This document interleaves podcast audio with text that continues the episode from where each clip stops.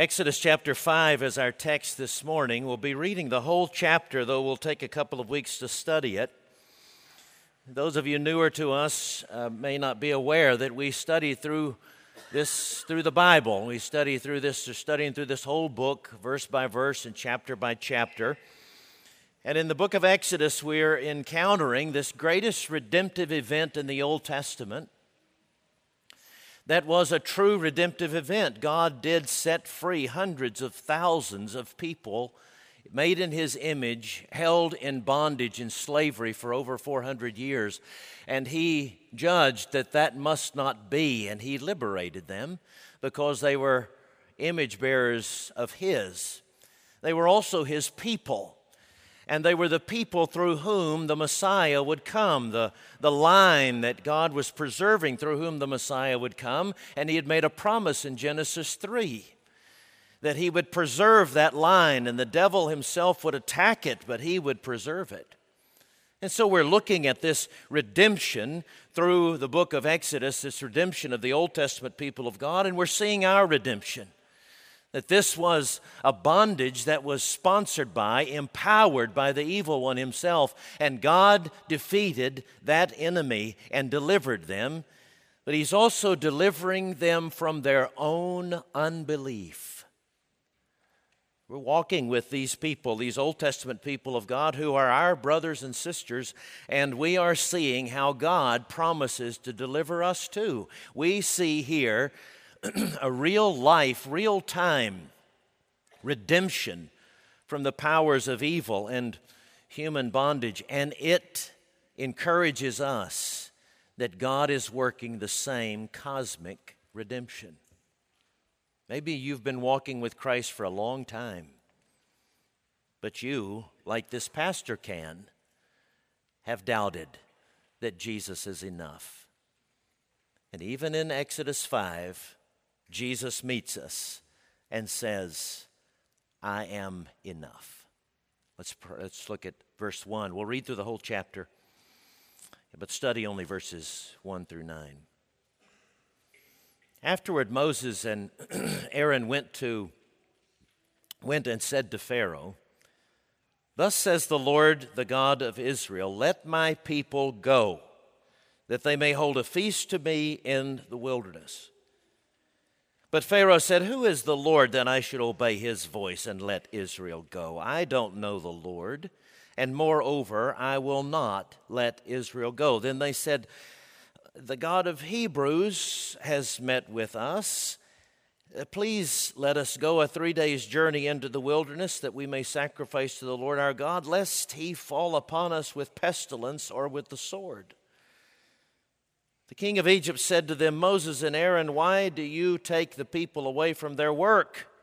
Get back to your burdens. And Pharaoh said, Behold, the people of the land are now many, and you make them rest from their burdens. The same day Pharaoh commanded the taskmasters of the people and their foremen, You shall no longer give the people straw to make bricks as in the past. Let them go and gather straw for themselves, but the number of bricks that they made in the past shall you shall impose on them. You shall by no means reduce it, for they are idle. Therefore they cry, Let us go and offer sacrifice to our God. Let heavier work be laid on the men, that they may labor at it and pay no regard to lying words.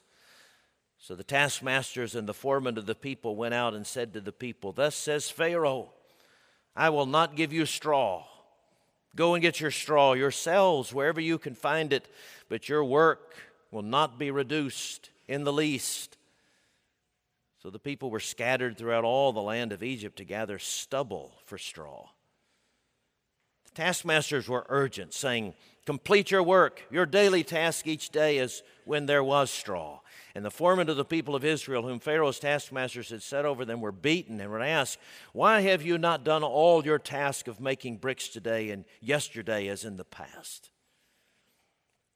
Then the foreman of the people of Israel came and cried to Pharaoh, Why do you treat your servants like this?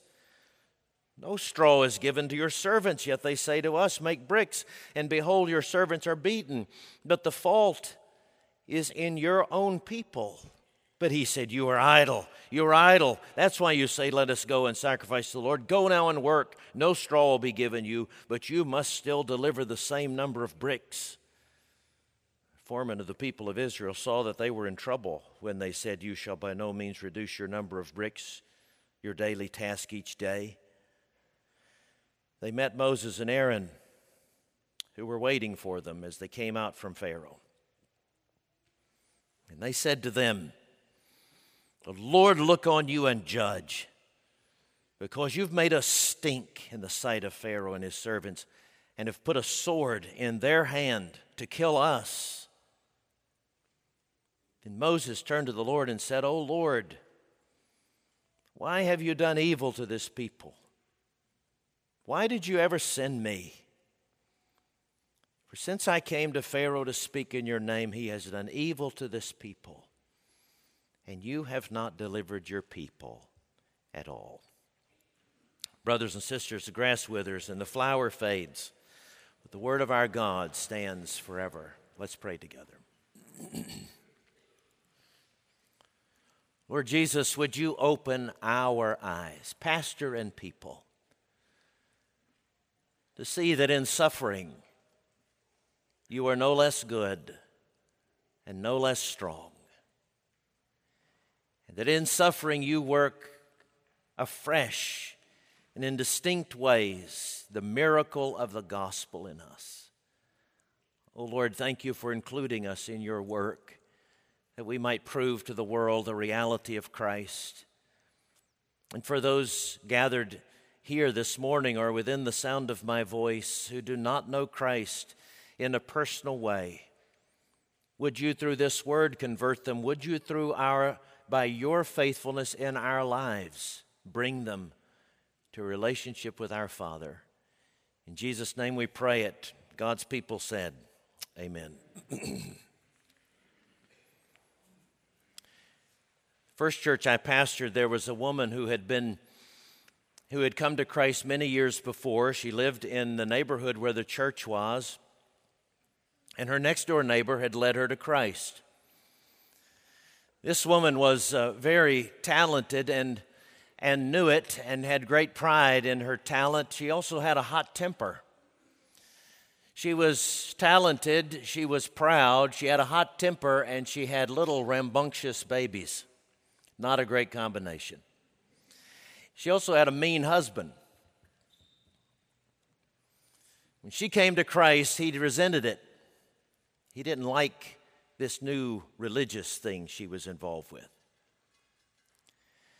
One of her great weaknesses, one of the buttons anyone could push, would be to disrupt her sleep.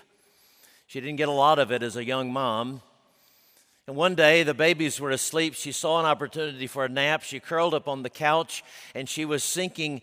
She had sunk deeply in sleep. Her husband came home from work unexpected, saw her sleeping, and thought he would test her. He got within inches of her face and then yelled, Wake up! Which would normally elicit a tirade. He also backed up because it would normally elicit swinging limbs. But she said, Why did you wake me up? And he said, I wanted to see if this religious thing is real. It would be many years before he would come to Christ. It would be in my pastorate nothing to do with me, but all to do with the Spirit working in her. As she spoke faithfully to him of the Christ who was daily saving her, as she suffered under his leadership, as she suffered in life, suffered life circumstances, as she struggled against her own sin, and she spoke about a faithful Savior, it eventually convinced him.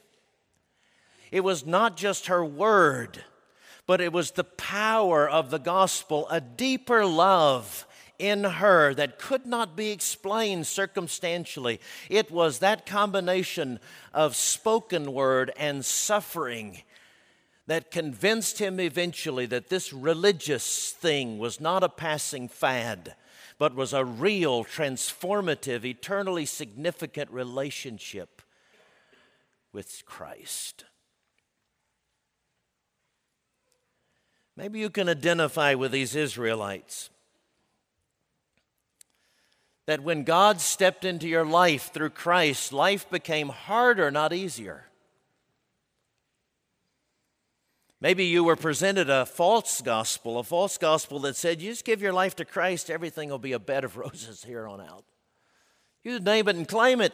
It'll be comfort and health and wealth from here on out, and you've discovered something different. It's not because Jesus lied to you, because Jesus said, In this world you will have troubles. Jesus said, Take up my cross and follow me. Jesus said, you must die to self and live to me. And Jesus said, Though the world takes your life away, you will live forever with me. And in the meantime, I'm dignifying you by using you to demonstrate to the world a deeper, more profound truth found in a loving relationship with Christ. How do we see it even in this passage? Because when Moses, representing Christ, steps into this place where he becomes the agent of Christ to redeem his people from this bondage, because they're image bearers of God, but also because through this line the Savior must come. So Jesus must, Christ must come through Moses into Pharaoh's court and say, Let my people go. By that spoken word, Pharaoh is eventually defeated. By that spoken word, the people of God eventually believe. By that spoken word by a weak man, Pharaoh eventually has to obey. And you've been given that same spoken word. You've been given that same gospel that says, Let my people go. Let people go. You have even that same gospel word that says, This faith in Christ can deliver you from spiritual bondage and hopelessness in this life. And it's a word that must be spoken in love. A couple of things you need to remember, a couple of things that are important to remember that are illustrated positively or negatively in this passage about speaking that word. And one is that you must presuppose that the word that you've been entrusted, the whole gospel that is outlined in the whole of the Bible, that this is true, that it is absolutely true. And you must also, with confidence, presuppose that the person to whom you're speaking knows it. They don't know how they know it exactly, but they know according to Romans 1:18 and Romans 2:15 that they, they know, they have enough to know that there is a God. And their consciences have been imprinted with God's law. So when you speak a word, when you give a testimony of what the Bible says, you may know that though they've never heard it before, and though they are protesting it with their word, in, with their words, in their heart of hearts, in their consciences, they know it's true. It's like it's like it's like striking a tuning fork and, and holding it up to a resonant string in a piano and, uh, and, and it, it's vibrating. That's what, the, that's what the Word of God does. It vibrates, it resonates within the conscience of one made in the image of God. And you must speak that Word confidently. Old Testament scholars like our own Mary Wilson call this, this uh, statement that Moses makes a prophetic messenger speech a prophetic messenger speech. Moses says it here, Thus saith the Lord. We'll see it in prophets thereafter, the major prophets, the minor prophets. They step into every situation to which God sends them and they say, Thus saith the Lord. Now, people People may oppose them, people may contest them, people may say, you may, You've got to prove that, but they never start by conceding ground to the other party. They never start by conceding ground to the unbeliever to say, Just what way, what do I have to convince you of before I have permission with which to say, Thus saith the Lord? They just start with, Thus saith the Lord.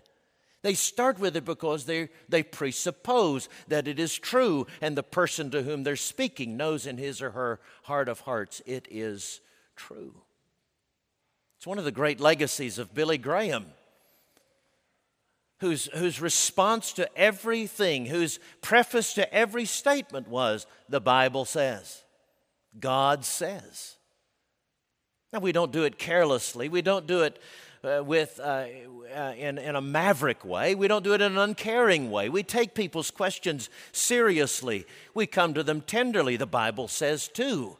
That we must reprove, rebuke, and exhort. Some of us really like those words reprove, rebuke, and exhort. Some of us really like that command to speak the truth in love, but the speak the truth. But the rest of it is speak the truth in love. The rest of it is reprove, rebuke, exhort with gentleness and patient instruction.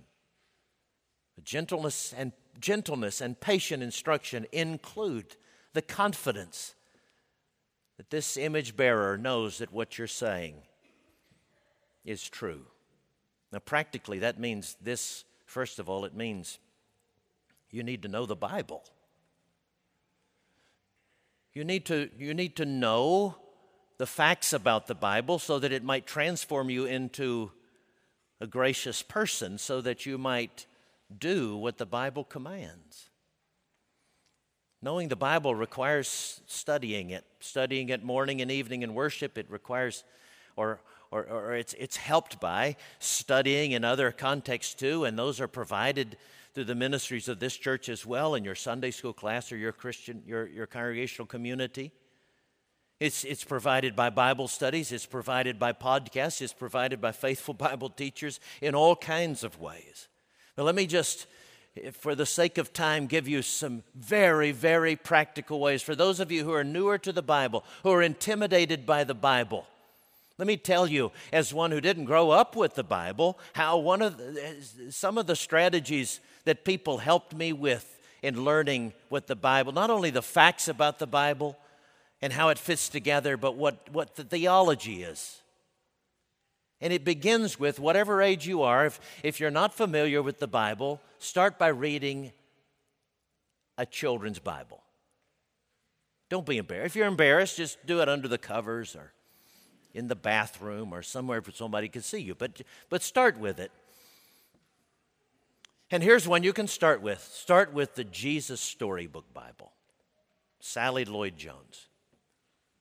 And the reason I say that is because not only will you learn the major building blocks of the Bible, major stories, and how it all fits together, but the, how it flows, how the whole Bible is about Jesus. And then move up. Move up to the next one we used with our children. It's out of print, but you can find it. Somebody just found it recently in our church. It's by Dena Korfker, K O R F K E R. Korfker. I don't remember the title of it, but that name is unique. Dena Korfker. And again, she just does the same thing, though much earlier than Sally Lloyd Jones. It's just, it's just more, more stories. And each story shows you how that story is pointing toward Christ.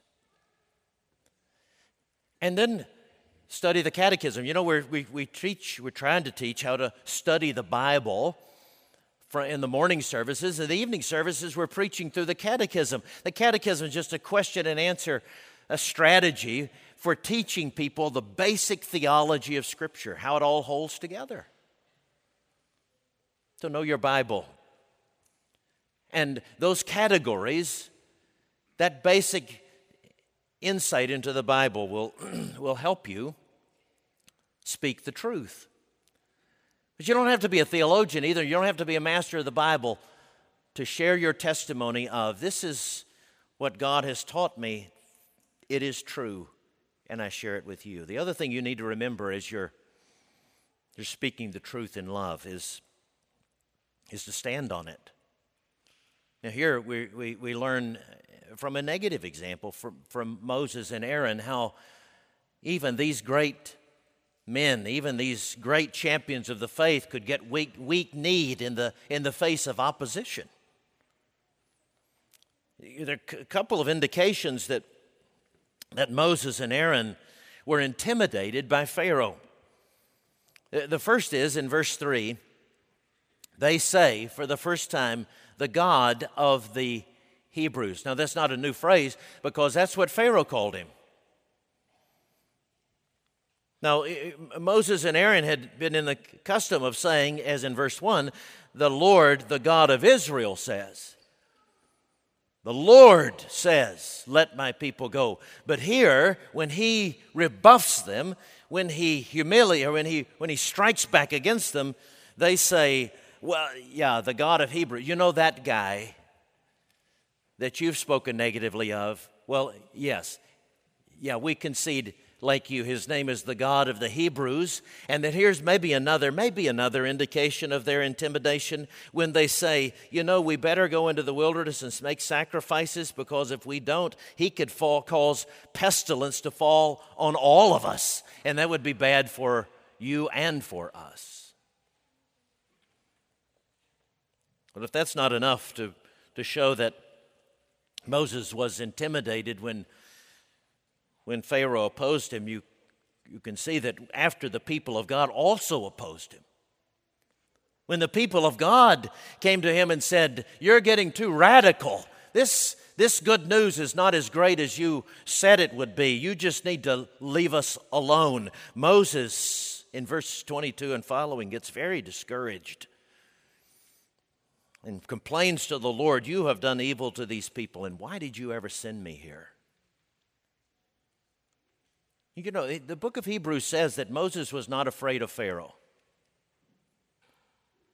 So, how, does the Bible contradict itself? Because here it seems that he's very afraid of Pharaoh, and yet Hebrews says he was not afraid of, Pharaoh. Well, here's, here's what the Bible teaches us about fear fear is not a feeling, or fear is a feeling, but courage is not a feeling. Courage is a choice. Yes, Moses was afraid, but it did not permanently paralyze him. He spoke the truth. He, in the, he eventually stood on the truth and he said, Not only am I telling you, let my people go, but my people are going. They're going with me. He could have, his knees could have been shaking as he was leading his people out. But courage is believing the Word of God and going forward by faith in His power and His promise, regardless. Stand on the truth.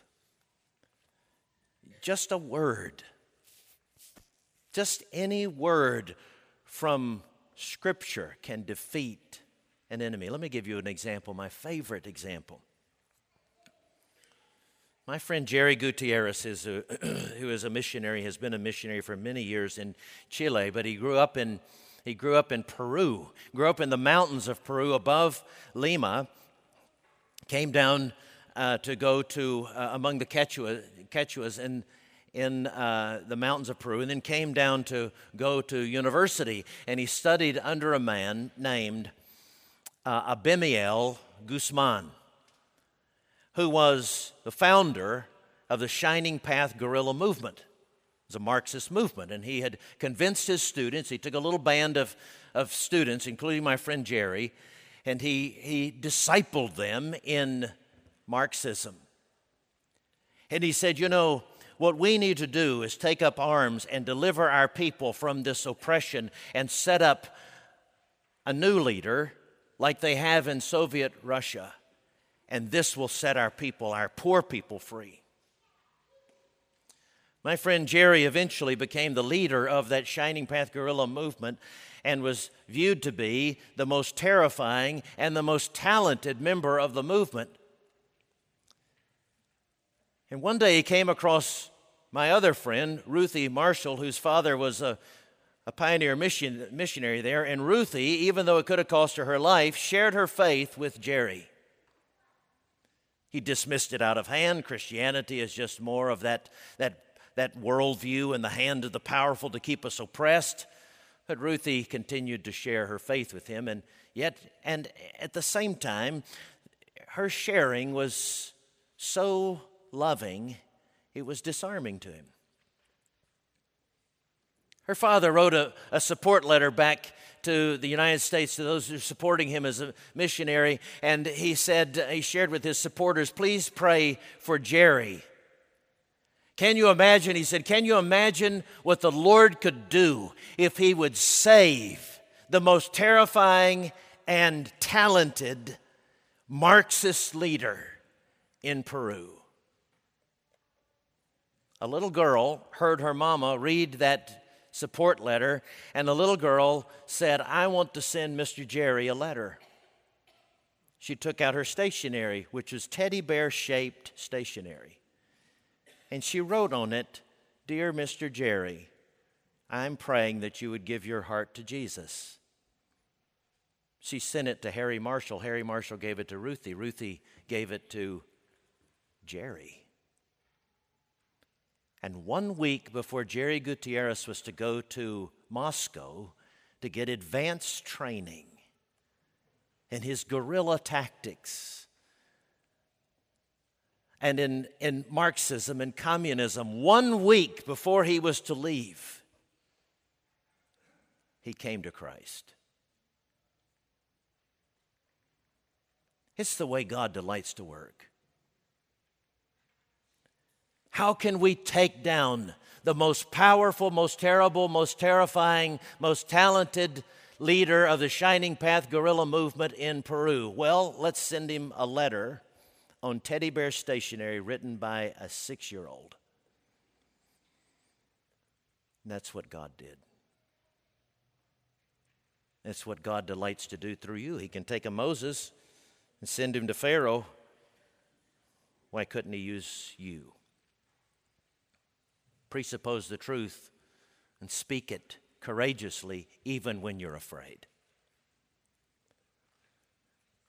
The other strategy we take up against the evil one who would intimidate us and who keeps people in bondage is, and this one's not so comfortable, is to prove the truth and the love of the gospel by suffering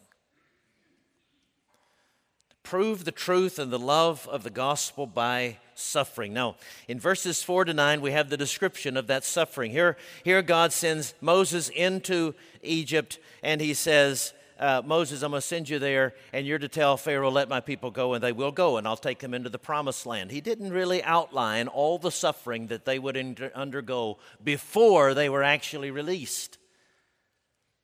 And here's where it came Pharaoh supposed, you know, what's happening is these people have too much time on their hands. What I'm going to do is I'm going to pay, I'm, I'm going to, I'm going to, I'm going to get them into the grind of work so much that they won't have time to have these foolish thoughts about liberation. And I'm also going to break their spirits down. I'll also expose their hypocrisy. Anybody could believe in a God who is going to release them from captivity and make them free. So, what I'll do is I'll grind them down. Once I beat down their spirits, there's no way they will believe in God. And so, man, Pharaoh at the time had a manic building pro, uh, program going on, requiring thousands and thousands, and thousands of bricks. And he kept the quota just as high, but he removed hay from the, from the ingredient. And the hay was critical to the making of bricks in a in, a, in an efficient way because it was a binder for the clay. It provided humic acid as well when it reacted to the fire that, that hardened the bricks. And so he's saying, number one, I'm not going to bring you the hay anymore. I used to supply it. You got to go out and find it if you want it. Uh, you're going to find it for yourselves. And then I'm going to make you to, to make bricks so quickly you won't even have a chance sometimes to use hay. And then that'll mean making more bricks because some of them will be fragile and they'll break was crushing work. It was demoralizing to the point that the Hebrew foreman came to Pharaoh and complained. And then notice what they do they turn on Moses and Aaron. Yes, we know that you say that you are preaching good news, but that's too good to be true. What you're promising is too good to be true. So, better really the devil that we know than the devil we don't know. And the devil we don't know is killing us. We would rather be, we'd rather have straw again. And we can worship God in private than to believe this crazy thing that you could take us out of here and across the desert and into a new land, and that uh, Christ could come that could be the Savior of the nations. Forget it. Just give us straw. Suffering does two things. When suffering comes into our life, it does two things. It proves God's power to keep us, regardless of circumstances. And it proves that His love for us is so profound that no matter what the devil throws at us, no matter what God's people throw at us, it can't make us unlove Him because His first love for us is greater. And where do we get all, where do, do we get that from Moses? You bet we do. Not in this text, but you know, part of studying Scripture is to interpret one part of Scripture with another part of Scripture. And so it's important to go to Hebrews 11, for instance, or Psalm 90. Psalm 90 is a psalm written by Moses. Hebrews 11 is a descriptive is description of Moses' faith. And Hebrews 11 says that Moses considered the riches of Christ more important, more, more to be treasured than the, than the riches of Egypt. He was looking toward Christ because Christ was in him, causing him to long for him. He was powerful in him, preserving his faith. And in Psalm 90, Moses says, You know, when life gets most discouraging, even in old age, cause your steadfast love satisfy us with your steadfast, unfailing love. Those points, these points come from God's work in Moses. Suffering proves God's power. Suffering proves God's power. You know, for centuries, secularists have been saying that Christianity will die. Voltaire said it. Richard Dawkins said it. Stephen Hawking said it. Charles Taylor is now saying it. For centuries, they've told us that we're going to die. They can find some evidence in, in Western culture that Christianity is on the decline, but worldwide, Christianity is growing faster than any other religion. 400 million plus believers in Africa, many millions, who knows how many millions in China. More Christians have been martyred in the last two decades, over a million, maybe two million Christians have been martyred in the last two decades than all of the centuries preceding. No matter how much persecution, no matter how much discouragement, no matter, no matter how much, how many times Christians are ridiculed, Christianity persists, real Christianity, not the Christianity that says, you know, if you come here, there'll be health and wealth and so forth. Our friends in China say that all of those churches in the recent persecution, all of those prosperity gospel churches have disappeared. But those that were founded on Christ, founded on the scripture, are enduring. No matter what is thrown at them, you go to church, we're going to put you in prison. You go to church, we're going to beat up your grandmothers and your grandfathers. And despite what they do to them, Christianity prospers, the gospel increases. One of the strategies of, of God's redeeming this world is to prove that His gospel is stronger than any opposition. You know, our culture might tell you if you're suffering, it must be you're doing something wrong. Or if you're suffering, it must be because God's not good. If you're suffering, it must be because God's not all powerful. But the gospel says if you're suffering, it proves that Jesus has united his life to yours. And if you continue to praise Christ despite your suffering, it proves that everything that the Bible says is true, that nothing can separate you from the love of God in Christ Jesus, which is the next point suffering. Proves that there is a love that is deeper than all circumstances. That's what was proven in the life of Job. Satan said, What did Satan say to God about Job? You take his children away, I'll curse you to your face. You take his stuff away from him. You afflict his health, and he'll turn on you. And without Job giving the explanation, God releases his hand and allows Satan to do that without ever condemning Job. Without ever saying, Job, you should have, you know, last Saturday night, you should have, or Job, you didn't do it just right with your children, so I've got to take your children. God never says that. The entire reason for Job's suffering was to prove that his first love of Job is stronger than any opposing circumstances. And at the end of the book of Job, we only see God and Job we never see, we don't hear from the devil any longer. You're suffering. You're continuing to praise God from the dust. You're continuing to love Christ eh, despite the adverse circumstances is part of God's strategy, not just of leading others to Christ, not just to lead your fellow Christians to a deeper embrace of Christ. You're suffering, loving Christ despite your suffering is part of God's strategy of shutting the mouths of his cosmic enemies. Christ's love for you is so deep that you love him despite what comes.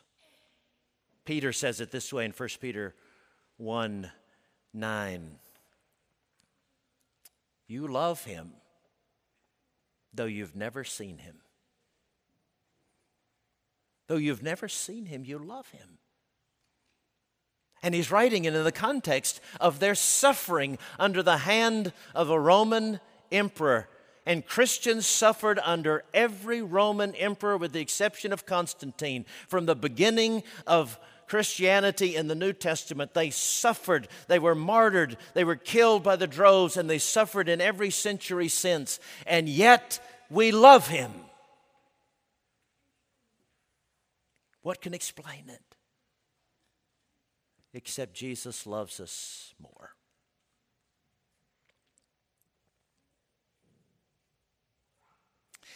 Even your pastor at times struggles to believe that Jesus is sufficient. I hate to disappoint you with that, but that's true.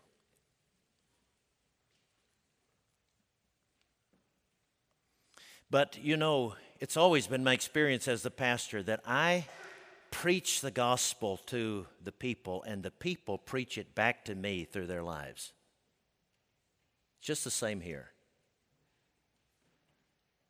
Well, some of you, some of you oppose the gospel. You find it too hard to believe. That's true too. I can identify with Moses at the end of this passage. And you might identify with Moses at the end of this passage too that Christians can, can heap abuse on you because they find it too good to be true. But this is where we need each other. We need to remind each other in those times of discouragement that this is what the Lord has done in me, and it proves the all sufficiency of His love and His good news. Just a couple of days ago, a young man called me from a previous church. I've known him since he was in the fifth grade. He's now a grown man, he's a professional. I've never known him to wander from the faith. He was in worship every morning and evening. He was in Sunday school. He was in youth group. His, he has a great mom and dad. They're close friends too. He's always walked in the fear and admonition of the Lord as far as long as I've known him, and we've stayed in contact. And I also knew that he struggled with same sex attraction. And so when he said he needed to talk to me, I thought he was discouraged in that battle. He's never given in to it, he's always lived a celibate life. But I thought he was discouraged. So I was, I was ready to encourage him. He called and said, Pastor Robertson, I need some advice. How can I help my brothers and sisters to believe that Jesus is enough? How can I do that for my church? Recently met with my pastor and I said, you know, if you just if you could say from the pulpit as others have said in the pulpit that I've heard that if this is your struggle then then you're in the right place and and Christ is enough for you. That's all you have to say. And the pastor said, I, I, I can't say that. I'm, I'm afraid people would misunderstand. He So uh, when I say that, he says, I say that in my Sunday school class, and I say, Here's my struggle, and I found that Christ is enough, and, and people are encouraged by that. How, how can I encourage my pastor to say that and the leaders of my church to say that? Well, we talked a little bit about that, but then I, then I just I listened to his testimony. He said, This has been a difficult struggle my entire life. But we have an emergency, Pastor Roberts. We have an emergency because there are people, even claiming to be evangelicals or uh, people claiming to be believers in the Bible, and they are telling people you can't struggle against. You shouldn't struggle against it. You should just marry someone or you should just give in to it or it's good. And he said that's dangerous because it's false. The Bible is clear. And the Bible is, it's also true that there's better news. We have better news to offer than that. We have better news to offer than to just give in and give up. We have the news that Jesus can satisfy all of your needs. I have to confess, it was a while before I could speak. Eh, when he said something, he said something like this as well. You know, I have come to the point that if someone were to come to me and say, I'll take that struggle away from you, I'll take that cross away from you, I'll take that thorn in your flesh away from you, I would say to them, No, don't do it. Because it's driven me to Jesus. That brokenness has driven me to Jesus and I've always found him to be more than enough. I said to him, I don't know that I have any advice to offer you, except I need to say this thank you for preaching the gospel to me. I was tempted this very day. I said, I was tempted this very day to think in this situation in my life, Christ is not enough. But you have convinced me in this area that the world says no one can live without that. No one can live without that indulgence of the flesh. You have said, oh, yes, they can. And Christ can help you and not only preserve you, but make you joyful. I never could have believed it, I said, as deeply as I do today if you had not shared your testimony with me. That's just one example of suffering. May not be yours, but it's the same category. Whatever you're suffering, whatever you're deprived of, whatever point you're tempted to say, God is not good and Christ cannot be enough for this area, you must realize not only that He is, but, and He's not just called you to, to make it, to survive, but He has allowed this suffering in your life to dignify you as a participant in His apologetic to this world, His proof that God is good all the time in Jesus Christ who suffers with us and in us as one who, for the joy set before him, endured the cross and mocked the shame of it, and became more and is becoming more than a conqueror in your life. Let's pray together.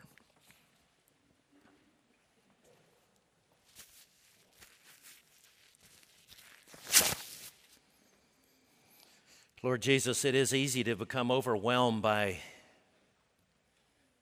what seems to be the majority of the world and news coverage of the world, the united voice of the world that says the good news is that every indulgence and every pursuit of comfort is open to you.